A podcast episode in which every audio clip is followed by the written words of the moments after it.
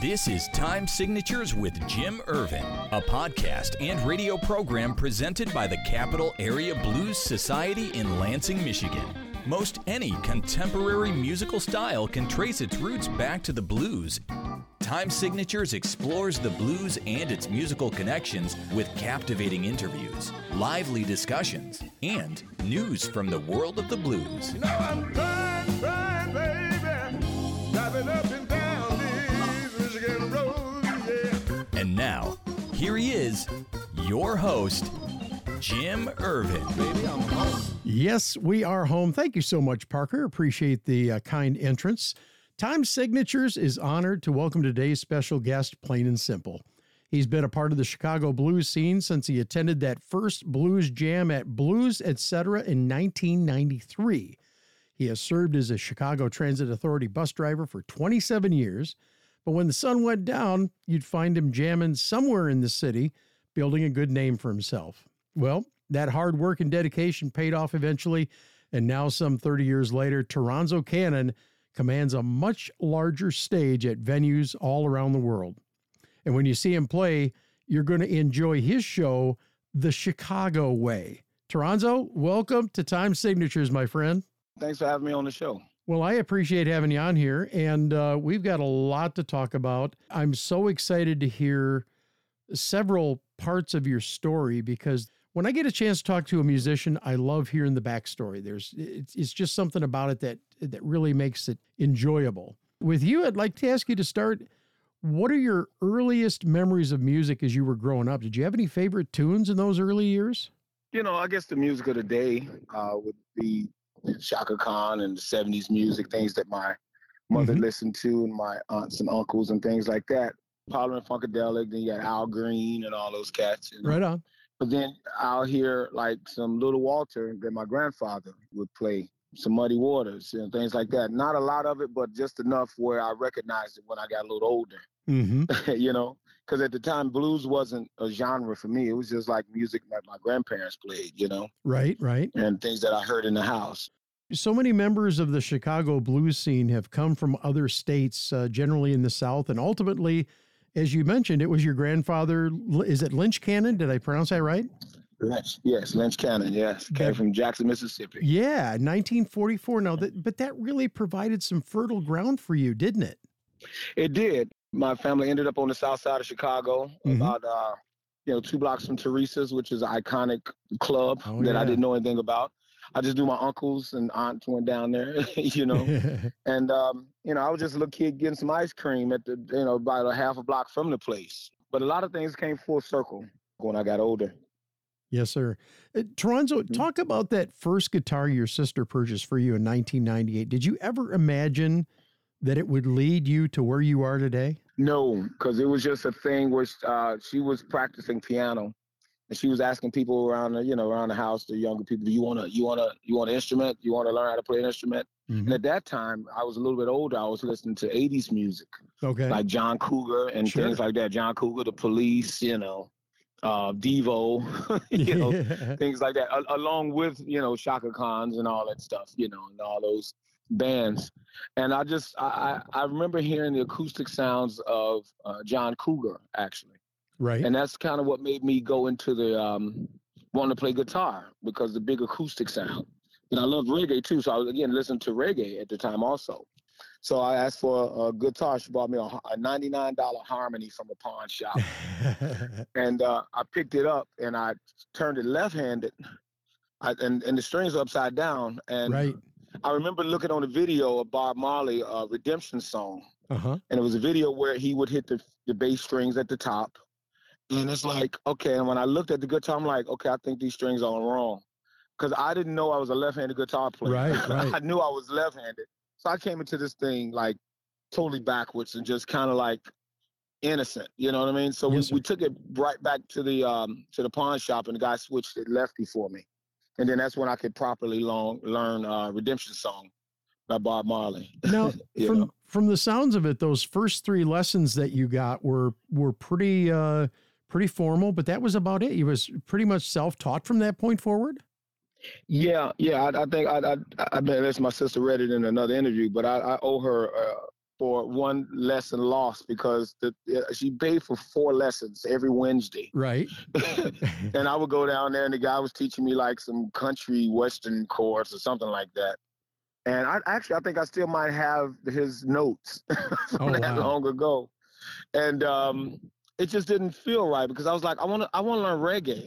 You know what I mean? Sure. He's like, there's no reggae chords. You know, there's chords. I'm like, okay. You know, so I didn't go back that last Wednesday, but I never told my sister that I um, didn't go back. I didn't honor her, the, the, the month's lesson she bought me. But I just trial and error. You know, I figured how did Muddy Waters and Howlin' Wolf and all those guys, even right. Bob Marley, how did they learn? And I figured they learned trial and error. Trial and error or a lot of time on your hands mixed with a little bit of talent. you Absolutely. Know? Yeah. So took it from that perspective, you know. Now, I have to hear about your incredibly crazy lifestyle when you first got going in the jams and such. I mean, you worked all day and then you'd hit places like Blues Etc., Kingston Mines, and some of the little holes in the wall. I can't even imagine oh, yeah. that that was an easy path, but you weren't one to take the easy route, were you? Well, you know, when you don't know what you're doing, sometimes it seems easy because you just kind of like, I just wanted to be around cats with the like mind and, and learn to learn something. And, and if the jam was on the west side of Chicago, and it's like, okay, all right, let's, let's go. You know, I worry about waking up in the morning and driving a bus, you know, when I get home, mm-hmm. you know. I guess I was responsible because I never, like, left the club and then went to drive the bus. You know, I've always had a buffer of uh, what I wanted to do and what I had to do. And at that time, I had, uh, you know, uh, got a family and everything going. I was married and all that. Right. So, um, you know, at that time, things, responsibilities and all that stuff. But my, my wife at the time, she was very supportive and really didn't, you know, give me any flack about going out. She would come and hang out with me, too, until she got tired of hearing the same old songs. You know? Right. The songs I've been practicing, you know, that for that whole week just to get on stage for, you know, eight minutes. and, and and and learn, you know, or play what I had tried to learn sure. all that week, you know. Well, Toronzo, yeah. I want to fast forward just a little bit to the point where you established yourself a little bit in the Chicago area, and now you're starting to get some premium gigs, including some overseas opportunities. How did that work with your employment? I mean, I've heard stories, but I want to hear it from you. Some of it was luck and good timing. Mm-hmm. And then after after a while, like when the whole thing was up where where I joined Alligator, you know, let's fast forward a little bit. When I joined Alligator and I was on Channel nine, then uh, W G N, which is a local uh, T V station here in Chicago. Right. They kind of outed me a little bit, you know, so because they had to call C T A to get clearance on some of the video footage. So now C T A is kind of saying, okay, what is this all about? Like, who's this guy? What garage? That kind of thing. So now I'm thinking like, oh boy, they're going to start saying he's a blues man and he's out, you know, carousing and drinking and blah, blah, blah. And he's not being responsible driving the bus. It worked opposite for me where they looked at it as a, um, a feel-good story for other operators and other drivers, you know? Sure. I still had to sign a second employment form though. You know, they still wanted to protect themselves, which I understand. But, uh, it, you know, it, it worked out where I was, I would work Monday through Thursday and play my gigs on Fridays, Saturdays, and Sundays. And I would take my vacations just to uh, satisfy the overseas gigs that I had. You know, okay. I would plan plan that accordingly.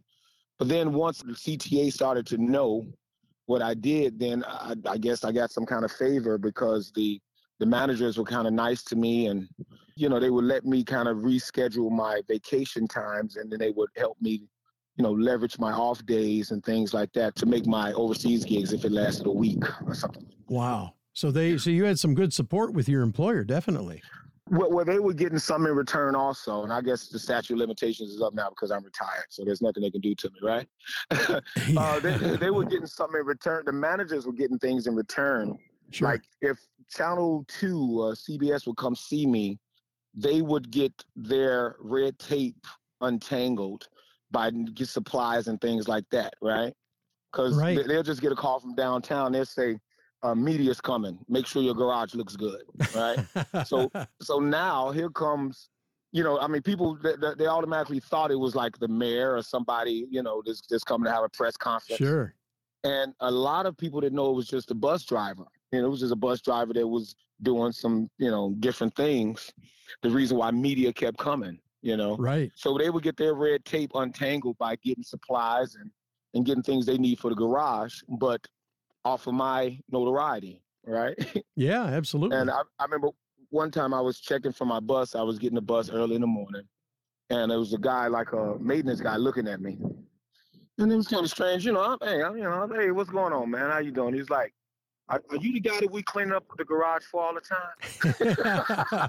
I'm like, I said, yeah, yeah, that's me. And he was like, yeah, we always think it's the mayor coming down, but but it's it's you, like that. I'm like, well, hey, you know, I'm sorry, but, you know, not sorry, that kind of thing, right. You know. But uh, it was, um, you know, it worked out. It worked out in my favor in the long run. You're listening to Time Signatures with Jim Irvin. My guest with me at this time is Toronzo Cannon. Toronzo is big in the Chicago area, but he's even bigger in some areas of the world over in Europe. And I mean, he's got a following just about everywhere you go. As a matter of fact, Toronzo, I was peeping on your on the Spotify app. You got like twenty-five and a half thousand followers that listen on a monthly basis to your music. That's got to be pretty cool, right? Yeah, I mean, I I mean, it's. I wish I can get more. I, I wish I could be the Taylor Swift of the blues, but right. you know, uh, but hey, I'll take what I can get, because you know it's, it's always cool that people uh, want to hear what you have to uh, sing about and hear your stories and your songs. So I never take that for granted, and that's that's real cool. That's very cool. Well, and I, I have to tell you, my first experience with Toronzo Cannon was a very positive one. Uh, when you came over to Jackson to the Blues Fest uh, this summer, and I had a chance to uh, to hear you and uh, Joanna Connor, and y'all just killed it, man. You just absolutely killed it. But more importantly than that, and this is another tip of the hat to the blues genre, the musicians are generally friendly people, and you guys, you you both treated me very well and didn't know me from Adam, and I appreciated that. Yeah, you know, I. I... Sometimes that, that that's a little weird, because it's like, why wouldn't musicians treat just other people good? You know, right. I think the blues, I think the blues in some way, um, it should, if you're true to the to the culture of the blues, it should keep you, it should keep you humble, you know, because sure. you're just a person that's, you know, that's just happen to have a guitar or a piano or a harmonica, and you're expressing your blues, and hopefully somebody else will understand and say, I understand that blues, and you know, they listen to it and they feel it. So that would just make me just a regular person, you know, other than, you know, I'm, I'm no better than the next man. Somebody want to talk, hey, hey, let's talk, you know? Right. And um, some, sometimes I guess that's, I got me in trouble, but like I walk out in the audience sometimes before a gig at a festival, and people start coming around me and stuff, and I'm just like, I just wanted to buy a shirt at the vending machine over there, you know, the vendor over there. And, and I get to talking to people, and their security come running around. I'm like, dude, I'm I'm nobody special, man. It's cool, you know. It's all right, you know. And mm-hmm. if I if I remember right, you went and did a little shopping for your daughter while you were there, right after your set. Yeah, yeah, yeah. I got her a little dress, or whatever, you know. Yeah, I mean, you know, I'm always got my eyes open for my daughter. You know, absolutely. Child, so I gotta gotta do it right. Right, right. Well, Toronzo, I ask every musician this when I interview them, how the COVID pandemic affected their trajectory and their drive during that difficult period of time. How did it affect you, and what did you do to pass the time and keep the blues spark alive? Uh, you know, I guess the position I was in, I was I had an agency that kind of looked out for me and was getting me, uh, you know, video things that I could do to kind of keep my my face out there. I right. was doing some things myself on Facebook, sometimes Instagram. But uh, I think uh, the fact that I had a record label, they kind of helped me stay out there, mm-hmm. which was which was cool, you know. And uh, you know, and then just kind of soldiered through it. And I was still working too. So as far as uh, money, of course, we all need money and extra money and sure. things like that. But I still was driving a bus at the time, so um, I really wasn't like hurting like some of my fellow musicians that did it for a, a living, or they do it for a living, you know. But it affected me because I couldn't get out and you know, and, and do do my gigs. You know, that was right. part of my peace while driving the bus. You know, that was my that was my peace. You know, like yeah. you know, being a, having a hectic day on the bus, I knew I always had something to look forward to by you know, by playing my music, or I had a gig, or I, you know, I could be out and I can you know just kind of relax and like, okay, wow, okay, you know, I'm around like-minded people, and not people that's you know looking for argument on the bus, you know, right. or traffic, things like that. Now, I'm not I'm not going to let you get off that easy, because you referenced uh, when we first started talking, before we started recording, your new hobby that you picked up. And didn't you pick up the one wheel during COVID?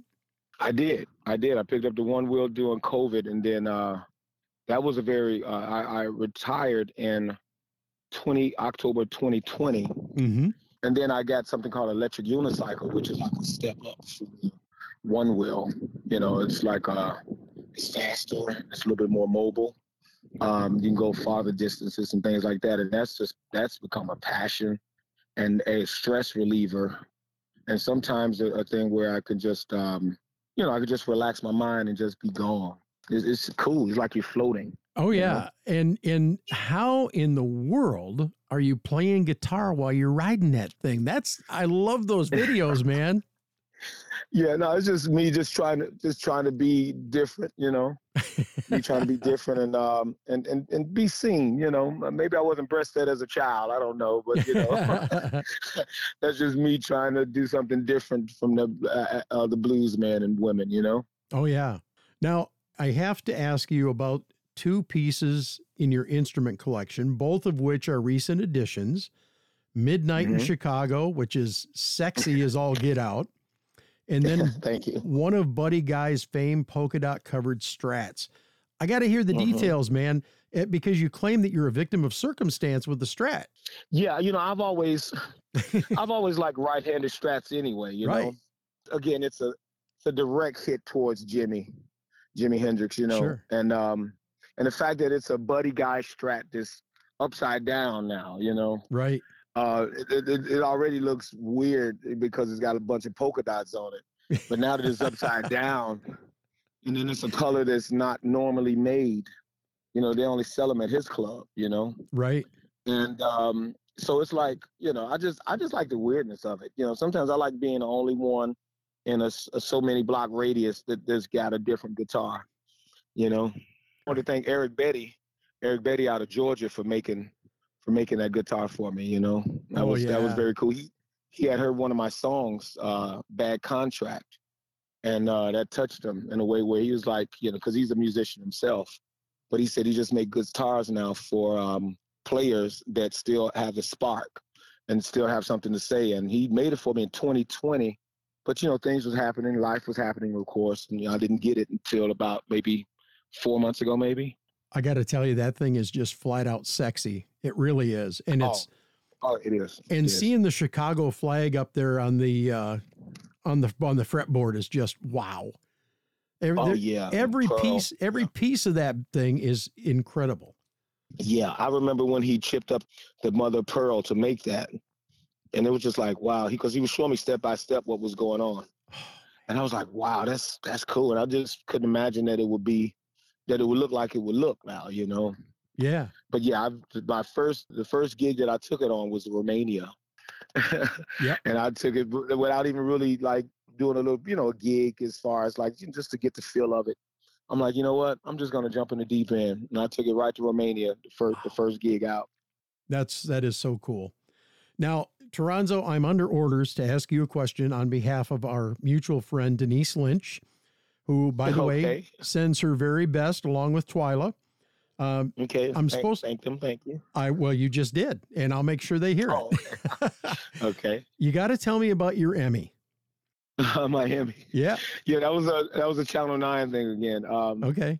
The Pam Grimes was the producer of, of that uh, episode from Steve Sanders. Uh, he was an anchor man on Channel nine. He's also a blues player. His bro- his brother, he's a guitar player. His brother plays blues out of Canada. So we became friends and uh and things. And, um, you know, I would get a couple of spotlights on W G N. Sure. And I guess they thought my story was intriguing enough to, um, you know, make a whole episode on, right? And um, they met me at the garage at five in the morning. you know, they you know they they came to my house or whatever. They they they saw what I go through. Like, this is not. This is not something made up. I really wake up, you know, at four in the morning or four thirty to get to work at five, five thirty, whatever it is, you know. And um, you know, they followed me throughout the day, and I didn't know it was going to be up for an Emmy. I just thought it was an episode. Found out they won an Emmy, and uh, Pam Grimes told me, she said that when she retires, she's going to give me the Emmy, like that, you know? Oh, wow. So I was like, oh, okay, because Steve said, oh, she's got twelve of them, you know, wow. so, you know, because, you know, she's like an Emmy-winning machine, right? Sure, sure. So so periodically I would I would ask her, hey, you know, can I keep the Emmy? You know, that kind of thing. So this last time, she just told me, she said, why don't you just keep the Emmy, you know, until I until I call you back or something like that, you know. And I just, I said, okay, you know, so I got the Emmy prominent on my, on my, uh, my shelf in the, cool. in the apartment. Very cool. Yeah. Wow.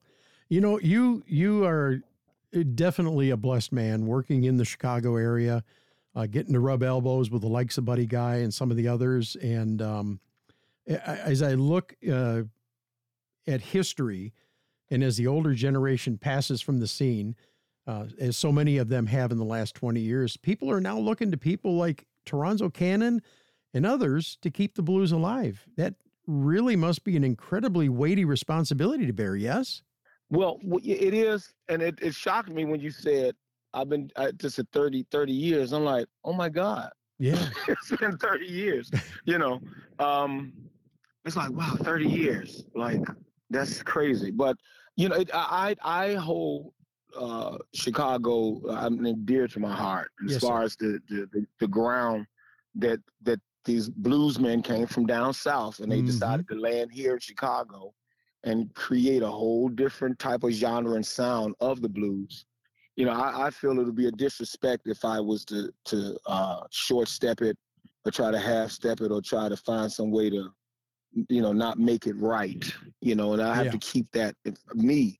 I, I I have to keep that alive in in some way, in small way, hopefully with the other musicians here in Chicago. But I, I seem to be the first one that, that came out and started yelling Chicago loudest, you know, the loudest, mm-hmm. even naming my band The Chicago Way. Yes, sir. Um, me being a bus driver also, you know, I guess helped out too, me being a, a city worker, knowing the ins and outs of Chicago, knowing Chicago is not a perfect city. Right. But there's there's no utopia around that I know of. So you have to, you know, take take your city for its warts and all, you know. I've said that before. Um, but this, you know, I just love my city and the history of it when it comes to the blues. And and I, I don't want to disrespect the ancestors that's paved the way for me to even have the guts to come out and say Chicago blues.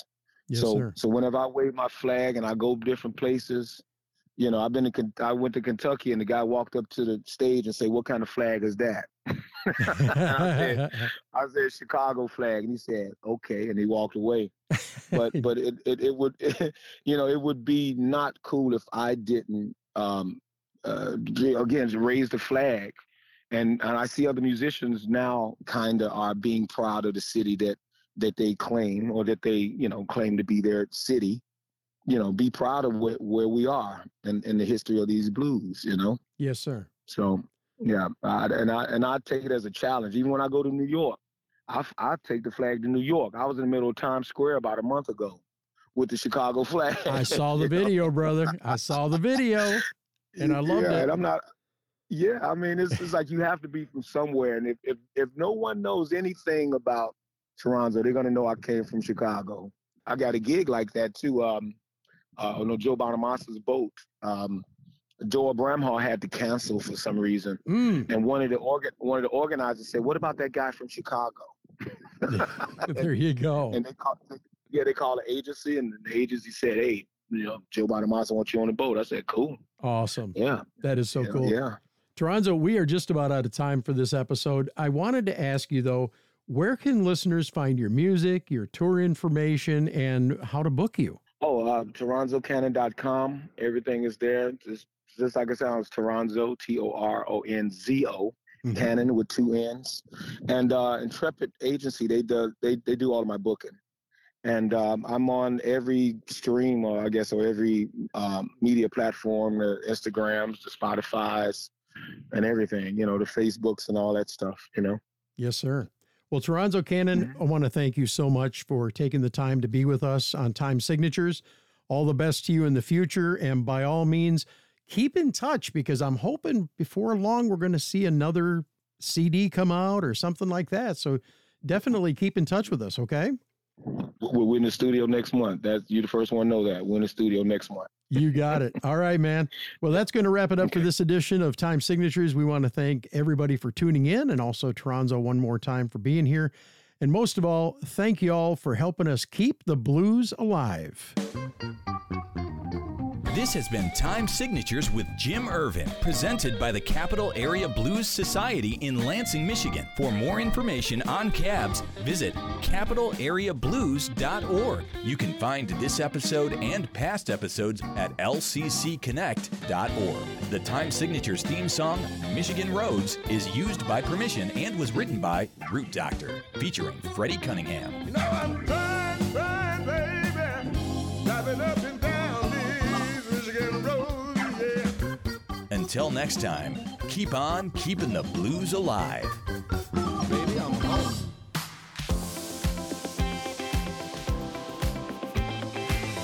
Examining the issues and topics that affect our lives from the local level to the world stage. Listen to the programs of L C C Connect anytime at l c c connect dot org. L C C Connect. Voices. Vibes. Vision.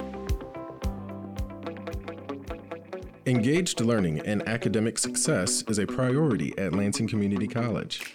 To help students navigate their educational career, L C C has created a proactive approach to learning and providing students with several academic support services. To find out what's available, visit l c c dot e d u slash services. The Adult Enrichment Program at L C C offers classes in watercolor, creative welding, motorcycle safety, photography, and more. All classes are non-credit. Information about the Adult Enrichment Center is available at l c c dot e d u slash keep learning. L C C Connect. Voices. Vibes. Vision.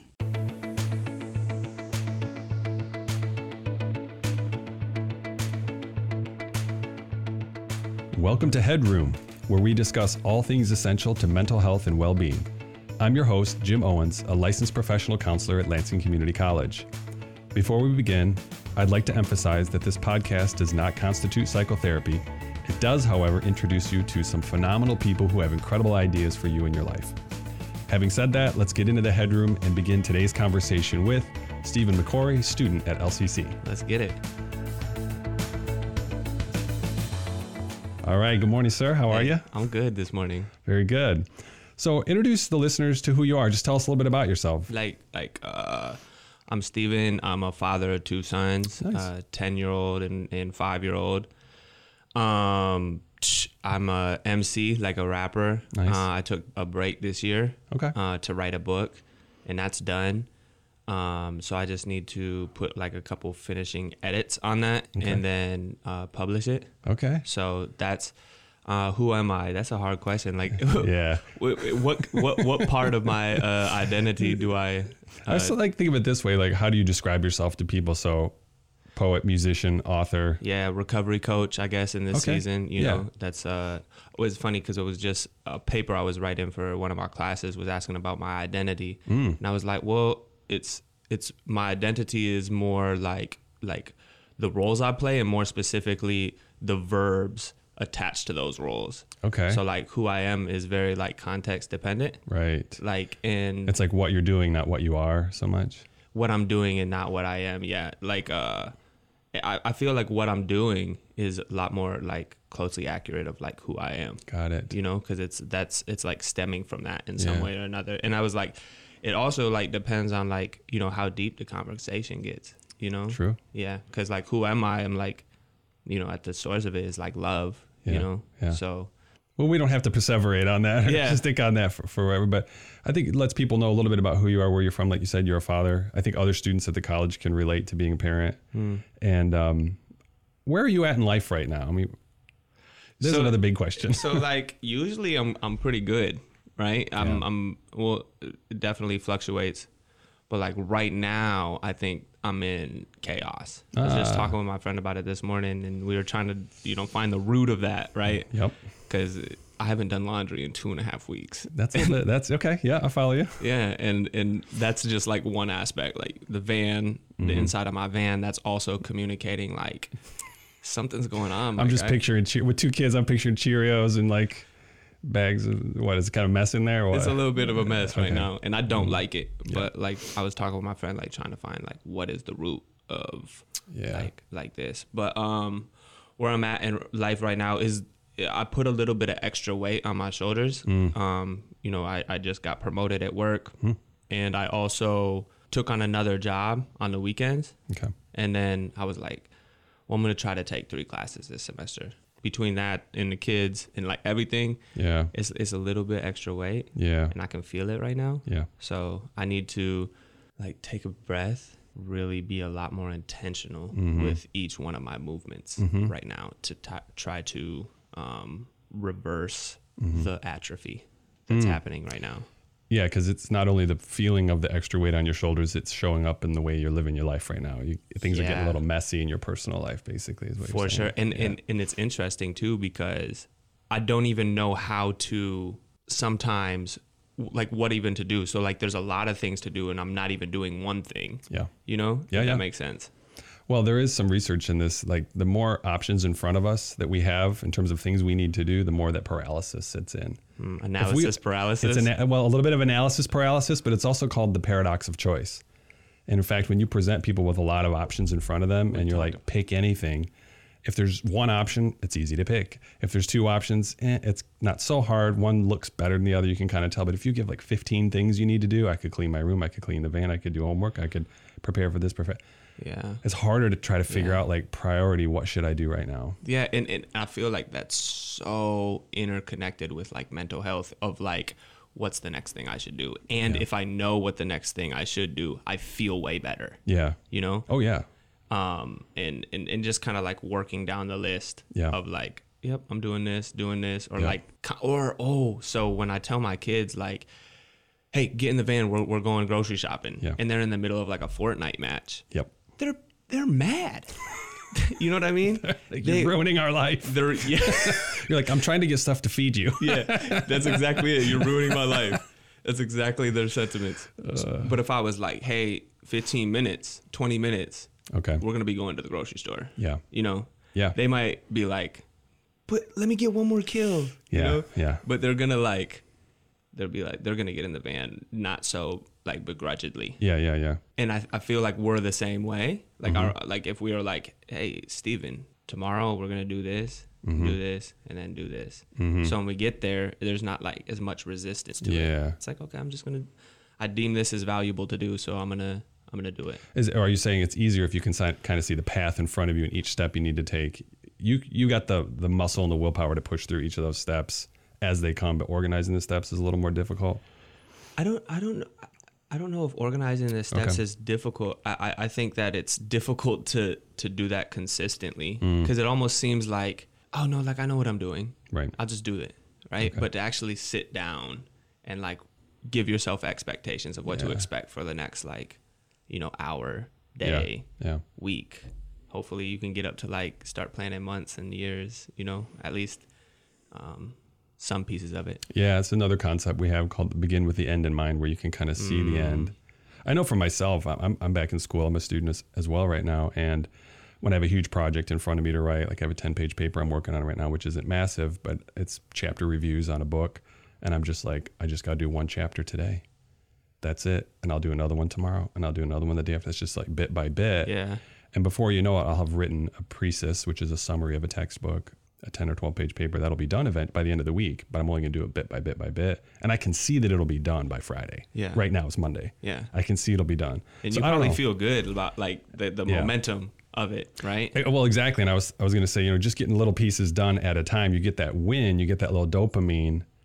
And now you're like, all right, I got a little energy to hit the next mm. project and get a little win there. See, and I think that's kind of like the point I was trying to get to is that like when, when things are happening, life seems easy, right. right? And I'm handling a lot. Yeah.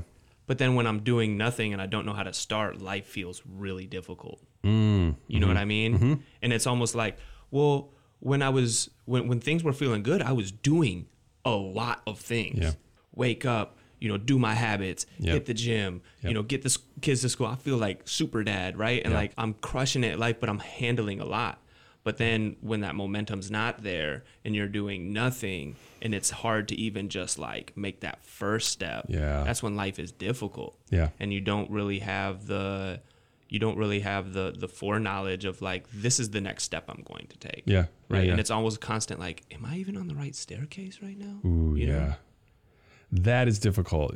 A, I think you're talking about momentum. Once you get some momentum going and the kind of rhythm of life, yeah. a lot of people adapt to the rhythm of college life. Two jobs, full-time schedule. It takes a minute to adapt to that. Uh-huh. And once you kind of get yourself going, I think it's a little bit easier. But getting that, getting your momentum started, and when you don't have certainty that this is the direction I want to go, or even this is the best way to go about it, uh-huh. that's pretty paralyzing, right? Yeah. I almost feel like... Uh, My, I have friends that are in like doctor programs or like dentist programs or mm-hmm. nursing programs, and like they just know, like they're like, oh, oh yep, yeah, for the next four years, this is what this is what I'm doing, right? Mm-hmm. And it's a little stressful, mm-hmm. but like even within that stress, there's like there's there's some peace, mm-hmm. right? Because mm-hmm. they just they just know, they know that what this is the staircase I'm on, these are the steps I'm taking, yeah. And like I don't, I feel like my my path is a little bit more subjective. Yeah. Than than concrete. Yeah. Which is like, it's okay, but you can see how some certainty would make things a little bit easier. Certainty would make things a lot better mentally. Yeah. Yeah. Well, let's talk about that a little bit. I mean, you're in college. What are you in college for? What's the plan? How did you end up in college? Yeah. So that's a very interesting question. I was, uh, I left church mm-hmm. and uh, I met somebody who owned a barber. He he came to our church and mm-hmm. he owned the barber sh- shop right next door. Got it. And so the next day I went and got my haircut. And you know, barber shop, they're they're in there talking trash and just yeah, yeah. you know, like it's yeah. it's just it's a fun time, but it, it's a mixture of like talking trash and then like philosophizing. Deep stuff. You know what yep, I mean? Like yep. it's a, it's a mixture, right? And it does. Yep. It's so good. And so the owner of the barber shop said he was going to go back to college hmm. and get his like business degree, because he was like, I don't know how to run the my own Got books it. Here, and it's like, not I'm making money but I don't know how to manage it, yeah right? And I was like, okay, that's cool. He's like, oh, I'm doing this thing called Re- Reconnect program mm, where yeah. you know, pretty much I get to go to school for free. I was like, school for free? Yeah, it's like a scholarship. Yeah, okay. And I have never thought about myself in college really? Before that moment. Okay, but I was like, free college, like maybe I could, maybe I could do that. And I had just, this is like year into my sobriety, Got right? It. And year into even me thinking I can handle life on mm-hmm. life's term, as mm-hmm. they say in like yeah, yeah. N A. Um, I went home that night and I was like, hmm, that's interesting. School for free. And I was like, I'm not gonna fill out those papers. Yeah. I've never been the one to like, you know, here's this cool idea, but I never, I'm, I never like followed through on it. Mm, so I was yeah. still identifying with this person who doesn't follow through, yeah, right? Yeah. I just sat down mm-hmm. for like three hours and I did all the paperwork. Wow. Just right there. Because I was wow. like, no, I'm not I'm not gonna be this person anymore who wow. doesn't seize opportunities.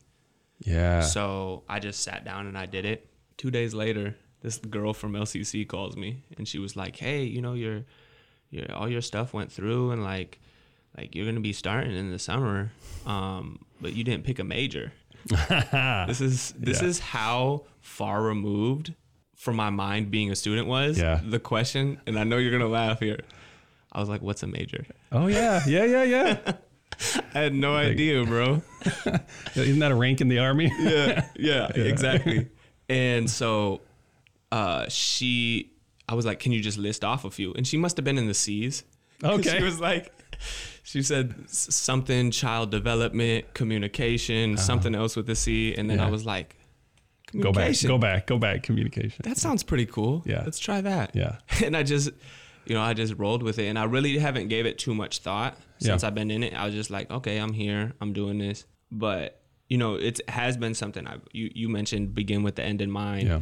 That's one of the first books I read mm. Um, mm. was, well, Think and Grow Rich and Seven Habits of Highly Effective People. Yep. Seven highly Seven Habits of Highly Effective People was such a transformational book for me, because it made me think about, you know, what my identity was. Yeah. What are what are the roles I play? What are the roles? What do I want those roles to become? Mm-hmm. And like, how can I not just work hard, but actually strategize mm. to become what I want to be. Mm. And that doesn't mean just like having money. The, one of the questions they ask you in the book is like, okay, imagine you're at your funeral and your brother's coming up to speak about you, mm-hmm. like, what do you want him to say? Nice. Yeah. You know? Yep. And I was like, whoa. Like, yeah. And and so as you break down your, your, your future into these different components, mm-hmm. um, you know, what what do you want to mean to your family? What do you want to mean to your your your professional life and yeah. to your community at large or whatever? Yeah. And so while I was starting school, I was still like reading books.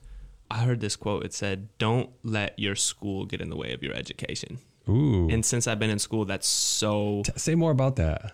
What what does that mean? So I, I think I get it, but just for. Yeah, I mean, I feel like there is this this programming that takes place in yeah. college, right? Yep.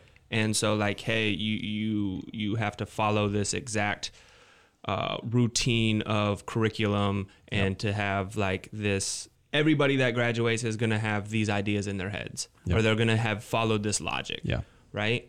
But like. Education is more of like, that's knowledge, right? Right. The school is knowledge. Right. But education, I think w- what that quote means is like wisdom yeah. and understanding. You know, you have yeah. those things, then you really know how to operate in the malleable space of reality right. that is like, you know, h- how do I actually exist in this place and, mm-hmm. and, and become symbiotic with the people mm-hmm. around me, mm-hmm. right? So mm. uh, I've learned more from books, yeah. like just my own reading. Yeah. than I have in college, cool. yeah, you know, yeah. and that's just, yeah. I mean, it just is what it is, but, yeah. um, I think a lot of people get hung up on the, the frustration of the conformity of a curriculum. I have to go to this class and do this assignment, and then and these aren't even in my major, but I have to get a humanities, I have to get a science, I have mm-hmm. to do math, da, da, da, da, da. And it's like, yeah, don't let school be the enemy of an education. Yeah. Right. It is not, it is, it is a system within which you can become educated. Right. But it's a lot of a lot of that's on you and what you bring to it, as you say, and um, and kind of your attitude as you come to it. Yeah, and I feel like a lot of people have some sort of resentment mm-hmm. to learning mm-hmm. after coming out of school. Mm. You know, yep. like I have friends who have like master's degrees, and I like talk to them about books, and I, they'll be like, "I hate reading. I don't ever like, want to read again." Yeah, yeah. I'm like. You have a master's degree. I figured you had like a library and like yeah. a smoke pipe, you yeah, know yeah, I mean? yeah, like yeah. a robe, you know what I mean? Like you're just sitting I around reading academic papers all the time. Yeah, I right. thought that's what I thought as soon as you graduated, you got a smoke pipe and a robe yeah, and like nice. a bookshelf. Yeah, I thought that's, that's what it, that's comes it. with a master's degree. Right. But they just have like a, a resentment towards learning and like reading yeah. and like, I don't want that. Yeah. I never, I never want that. Like I want to yeah. learn forever. Yeah. I just want to learn forever. Yeah. Yeah. Yeah. Yeah. This brings me to another concept I was thinking about. When I think about school, I think it has two main functions. One is to is translation. The other is transformation. Translation and transformation, I think, is what I hope is happening in classrooms, which translation, I think of it this way, like the, the academic at the front of the room, the professor, is communicating information to you from a bunch of scholars. Things we've learned, they're translating all the science and the data and everything we've learned up to this point, whether it's a biology class or a communication class. We're saying, here's what we've learned about communication. Let me help you understand that. So they're translating all the science and the art of that. When you get that information, you need to load that into your head. But you, for me, you need to become a different person as a result of that. You need to transform. Mm. It's not, it's one thing to understand communication better. It's another thing to be able to be a better communicator. Yeah. Right? Yeah. I think that's what you're after, right? You want your education to be transformative. And when you say, I want to be a lifelong learner, what I hear is like, I want to be a lifelong, I want to be lifelong transforming. Yeah. Yeah. Lifelong transforming. That's a really, that's or growing. Really, yeah, yeah. Yeah. Yeah. Yeah. Constantly transforming, yeah. uh, renewing the mind. So like talk about communicate. So I've take three or four communication classes in a row. Yeah. And you know, I've, I've, en- I've enjoyed the experience, but I've also like, you can't, you can't look at these concepts of communication and just ponder them and mm. become a better communicator. Right. Right. I uh, emceed an event two weeks ago for my job. Okay. Right. Like we had this community event. Nice. They asked me to be the M C. I've never been an M C before. And you're like, I'll do that. I'll do it. Yeah. Just like, that's me. Like I lean into yeah, the, yeah. the discomfort yeah. of things that I think will transform me. Yeah, right. Yeah. And uh, that was such a transformational pro- mm. uh, uh, endeavor for me. Mm-hmm. Um, especially like, so I had all these notes yeah. written out. And I was like going off these notes, and then all of a sudden I was like, I can't do these notes anymore. It's making me like stiff. It's making mm. me like rigid, and I'm not mm-hmm. paying attention to what's going on. Mm-hmm. And as soon as I like made the decision break away from the notes, mm-hmm. I all of a sudden became more submerged into the experience mm-hmm. and reflected that through my words. And I was way more a part of it. I was way more relevant. Yeah. And it was so, um, that was like the real education. It's like yeah. I was learning in that moment. Yeah. Right. And that's like a, a, a part of me that'll never, and, and now I have the, the confidence that I have the competence to, you know, show up yes. without notes and just understand the event yes. and be able to adapt to it and, and provide what's needed, yeah. you know, verbally to the experience. Yeah. And like, that was real education for me. I wouldn't yeah. have been able to do that in like a classroom. Yeah. Or I mean, some, maybe some classes, like, I mean, you, you, you just spoke like, you know, hopefully, you know, some classes are, are transformational mm-hmm. and not just translational. Right. Right. Yeah. I think we need to give students the opportunity to show that they've learned the material. I really do. I think we should give tests and quizzes and be like, show me that you've learned the data set that we're trying to hand on to you. Um, but I, I think hopefully classes give students opportunity to show their transformation, which for me, and I was terrified of doing this stuff in school, was like, go up and give a speech in front of your class about, hey, I learned something about positive psychology. I'm going to tell you what that is for the next five or ten minutes. Or I'm going to work in a small group and we're going to have to come up with a project and give it to the professor, or we're gonna have to give it to the, you know, show it to the class. That creative side, mm. which is kind of what you're describing as emceeing. You did all this preparation, I'm sure. Yeah. And all these notes. And then by the time you were done with all that, you were like, I'm good. Yeah. I'm ready. I've already changed as a result of having done that. Now I can show up and be creative mm-hmm. and in the moment. Yeah. And be Stephen. Yeah. And not Stephen's notes. Exactly. Yeah. And being creative from what I've learned already. Yeah. Yeah. Yeah. Yeah. Something about creation that, like, just like creating, first of all, like makes time disappear. Yeah. You know? And like, second of all, it's so interesting because I deem myself as having a bad memory, right? Okay. But I can remember over like fifteen, sixteen thousand words of yeah. my poetry. Yeah. In my songs. Wow. Right? And it's like, what is that? You don't have a bad memory. No, but I... For most things. Yeah, I hear what you're saying. But what is this, what is this like, okay, I enter into this, this is what I'm trying to say, like, I enter into this, this, this um, place that seems like outside of reality. Yeah, outside of time. Yeah, outside of time. Yeah. And this is the creative process, yeah, right? The like zone. The zone, the flow state. The flow state, yep. You know, and then whatever my brain is producing, yeah. you know, or pulling out yeah. from within, I don't forget those things. Yeah. You know, and... that's learned because mm-hmm. they it wasn't in my brain prior. Mm. So mm-hmm. here I, I like, okay, let's say I do a study session, mm-hmm. same amount of time, hour, right? Yep. I could do this study session, and if I take a quiz right afterwards, I could probably like answer the quiz, yep. you know, which I try to do so that I don't like I don't do it later. So that's called cramming. It works it a little works. bit yeah. for the short term. It does, yeah. But you know, you ask me these things like a, a, a week later, it's like mm. I'm not, yeah. you know. I yeah. didn't enter into it in this yeah. same way, but then I go into like, I play a beat and I write for, you know, twenty, twenty-five minutes or yeah. uh, thirty minutes to an hour. Yeah. I will never forget those lyrics. Yeah. Ever. It's, it's now like ingrained into my brain. Yeah. What is that? That is something to investigate. Yeah. And I'm, I'm, I'm thinking, as you're saying that, I'm thinking like you have this skill set in one area of your life, writing music and being able to recall that and perform that, which I think you've performed your your spoken word and your, uh-huh. and your music before, and you can do it, you can recall it and do it. And so it, the other side of this is, as a student, can you recall and perform when needed in yeah. that domain too? And like, how do we cross that bridge, you know? Yeah. How do you get into a flow state as a student? Mm. And I think it gets easier the further we go in college, right? I, I went through a master's degree, obviously in counseling, loved it. The further I got into my program, the more I came, you know, in love with the material I was learning. Okay. So I learned it much easier. Yeah. And I was excited about learning it, and I would read stuff that wasn't required. Yeah. You know, I was at that stage. I want to um, be there. You, you're going to get there. Yeah, yeah. But there. Like in the beginning, I'm like, man, I just don't care about this subject very much. It's hard for me to care enough to learn it. Yeah. So, but at the end, what I convinced myself was I care enough because I got to get that degree. Yeah. I got to graduate so I can get to the next thing and get to the next thing. So sometimes school is a little bit of a means to an end, and you apply all your skills so you can make it there. Yeah, yeah, that's what it feels like right now. So what? Um, we got a few minutes left. Few what minutes. Are your tips for mental health, like maintaining balance? You've already yeah. come on and very vulnerably shared, like, dude, I'm a recovery coach. I help people kind of get their lives afloat. Yeah. And I'm not Doesn't really, I'm like bailing water out of my own ship right Doesn't now. Doesn't make sense to me. You know? As a counselor, trust me, we don't have our stuff squared away, yeah. even though we got books on how to square everything away. Yeah. And we got a head full of it. But what are some things, like tips you could recommend to students even, or just anybody listening? Like, yeah, um, this is how you start. Such a good question. And, and that's been a, con- that's like my education, right? Yeah. Like that's the real education. Like yeah. how can I be okay in my head? Yeah. Right. Like no education matters yeah. as much as that, yeah. you know? Yeah. If you can figure out how to be okay in your head, you won already. Yeah. You know what I mean? Yeah. Like you don't need much, you know? Yep.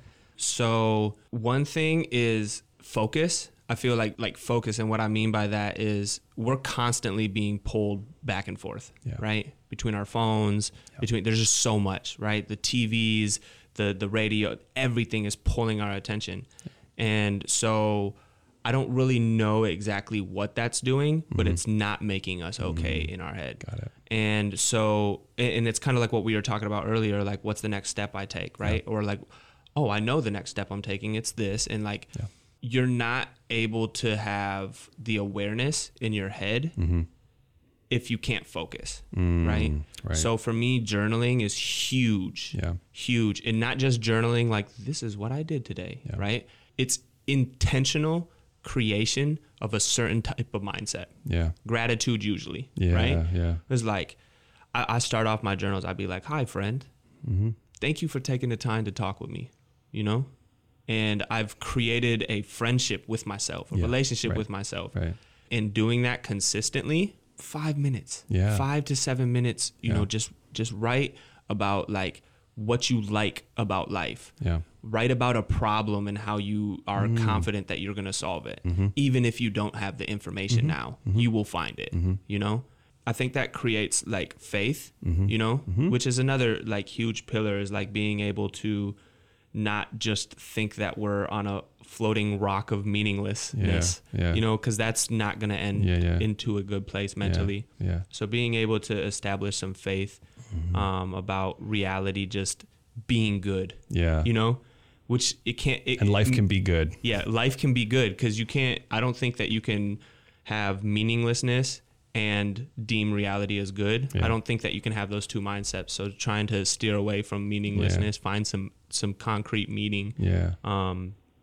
So I, I think another bedrock for me is exercise. Yeah. Like getting the heart pumping, yep. you know, um, and trying to do that early in the morning, yeah. getting that out the way so that you can experience, I call it the other side of the veil. Mm. So like, I'll be like, man, why do I feel like, you know, just crap right now? Yeah. And then I exercise and it's like the veil's lifted and all of a sudden everything's bright. And I'm like, well, what? It didn't feel like yeah. this a minute ago. So I really think um, being able to be aware of your thoughts and having, because then you can have a relationship with yourself and you can be conscious of the things that are being said in your head. Because I still yeah. say, like, even though I have, like, I'm a friend of mine. Yep. Like, I'm my friend. You're a friend of yourself, yeah. I still say things to myself that are like, I wish I wouldn't have said that. Yeah. But because I'm aware, yeah. I can be you like, hey, it. man, like, mm-hmm. don't talk to me like that. Yeah, we have this. Well, so you're, it's cool. You're recommending two things, and we'll wrap the show up here, which yeah. is get into your head a little bit further intentionally with gratitude, right? Spend some time thinking through your thoughts. Get some objectivity around your thoughts. See what you're thinking. Write it out on paper. Mm-hmm. Get some space and some distance so you can look at it. And then the other thing is get out of your head, get yeah. into your body. Yeah. Start moving your body around, and your emotional state and your cognitive state will change if you change your physical state because yeah. you're a mind body. Yeah. You're not one or the other. You're not switching back and forth. You're both. Mm. As best as we understand it, you're a mind body. So I love this, uh, you know, advice around what we call kind of existential ideas. Like, what am I doing with my life? Where am I going? How do I see myself? Mm-hmm. What's meaningful to me? And I would just encourage people who are listening, hey, if you're a currently enrolled student at L C C and you want to learn more about this identity and purpose or how to manage your emotions and feelings and stuff like that, you can come to the L C C Counseling Center. We have free licensed professional counselors there. You can learn more at l c c dot e d u slash counseling. And I invite you to look into that and to pursue your own mental health as well as you can. I'd like to thank you, Stephen, for coming on the show today. Thank you. Appreciate it. Have a great day, man. You too, brother. This is L C C Connect. Voices, vibes, vision. Coming in February to the Black Box Theater, Lansing Community College presents The Thanksgiving Play by Larissa Fasthorse. Good intentions collide with absurd assumptions in this wickedly funny satire, as a troupe of terminally woke teaching artists scrambles to create a pageant that somehow manages to celebrate both Turkey Day and Native American Heritage Month. Performances February twenty-third through March second. For more information, visit l c c dot e d u slash show info. Hey, Ann, what you doing with your fun? Do flowers have best friends? I don't know. Hey, look. Whoa. Some answers can only be found in nature. Discover the unsearchable. Visit discover the forest dot org to find a trail near you. Brought to you by the United States Forest Service and the Ad Council. The Modern Warehousing Program through the Job Training Center at Lansing Community College is an industry-led program that prepares individuals for frontline material handling and supply chain logistic positions in medical centers, fulfillment centers, warehouses, and factories. Those who complete this program can earn multiple certifications. Visit l c c dot e d u slash j t c training for more information. L C C Connect. Voices, vibes, vision.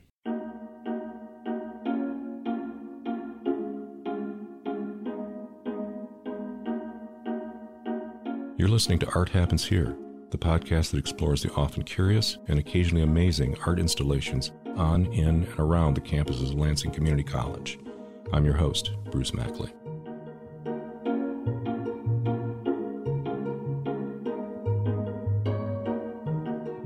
Designing art installations over time, um, the thought process usually starts out extremely ambitious. Um, sky's the limit in your mind, you know. And then over time, the projects usually suffer from a series of compromises, uh, budgetary constraints, logistics, and so on. And ultimately, the finished product usually turns out well, uh, but it never quite hits that, that mark that you originally had in your mind with regard to the wow factor. Once in a while, um, there will be a project that will go in the exact opposite direction. It'll start out modest and it'll wind up to be uh, fantastically well executed and exceed all expectations. This is one of those projects. Our C A D lab at uh, L C C West, uh, home of our technical careers division, our C A D lab, computer aided design, was um, calling this room unremarkable is doing it a service, was doing it a service. Um, It was a basic cinder block classroom with fifteen or twenty or so workstations, C A D workstations for our students, and uh, extremely underwhelming with, uh, you know, just just very all business. I mean, there's nothing to it. And we wanted to do something more visually appealing than a mere wall graphic or just some color somewhere. There had to be something, something we could bring to bear to reflect the, the discipline that was being taught and understood in this space. So um, we started thinking about the ceiling. What could we do with the ceiling? Or we hang something from the ceiling? Without going through all the moves, describing all the different ideas we had, we wound up, we landed on building a coffer. I think that's what it's called, a coffer. It's a recessed area that goes up into the ceiling. I think this one had, it was like thirty-six inches deep up into the ceiling, ten or twelve feet wide by twenty feet long. I mean, it was pretty big. Uh, painted black, and the thought was to to build gears that would reside within the space. I mean, three D, like actual built-out gears that would look like they were made of, of metal, right? And the, you know, the spur gears that you see in watches and manufacturing, so metaphors of interaction, they're called. So the next step was to, once again, as I've said before, figure out how are we going to do it. You know, we discussed all these different materials, plywood and, you know, cardboard, and uh, nothing was taken off the table. And um, oddly, strangely, what we landed on was the uh, Owens Corning pink insulation, those large foam sheets that you see at the uh, big home improvement stores. The stuff is uh, very cost effective and very malleable and carvable, it turns out. And as luck would have it, L C C has a remarkable scene shop that supports our performing arts department with regard to building scenery for the, the various amazing plays that we that we put on through the year. They had just acquired a new plotter, a cutting device, and it basically you could take a four foot by eight foot sheet of whatever and put it in there, and they put a cutting head on the stylus, and, and they would program something in, and it would cut it would cut out the shape, and they could build various things for the scenes and the plays. Well, we uh, through some very creative bargaining, getting students employed through the summer, uh, we had a team of students um, employed building giant gears. Uh, many of these gears, I think there were nine objects that wound up inside this coffer. Many of them were comprised of multiple layers of that Owens Corning pink insulation. I think it was like two inches thick. Some of these stacks were like twenty sheets thick because we wanted the gears to just descend from the ceiling, be very dramatic, right? We sent off the file to, um, I think it was Alro Steel that laser cut the fascia of the gears out of aluminum sheet, which was glued onto the, the matching set, the body of the gear itself, and they slathered on this fiberglass. I think it was fiberglass, some type of um, spackle that they hardened, and they sanded it down by hand. Weeks and weeks, you know, students are up there in the heat sanding this down. You know, I had pictures, and uh, they brought their game. I mean, they, they delivered. When these were installed, and the installation itself was the whole story, getting the pieces in there, getting the forms to fit. I mean, these pieces were huge. I mean, it's ten feet across, a gear ten feet across. Anyway, um, once they were put in, I, all I can think of is Disney effect. The type of quality that um, you you stand there and you just, people would generally ask, they wanted the gears to move. They wanted to see the gears move because they thought they would move. Um, you, so you walk into the room and here's this enormous work of art, hang, you know, coming down from the ceiling. Um, uh, it was very, turned out great. It was very impressive, and everybody was was very proud of it, and fiscally sound. I mean, it looks like something that design studio would have just, it, six figures. Who knows what it would have cost had we had this done professionally, but it turned out professional looking with all those multiple degrees of expertise on all fronts, bringing their talents to bear. So the C A D Lab at L C C West. Get your career in gear.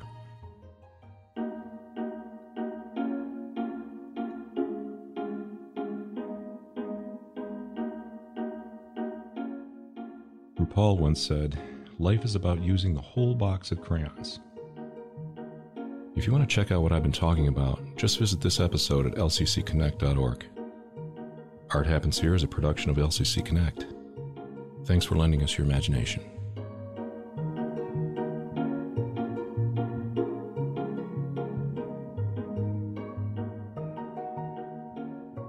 This is W L N Z Lansing.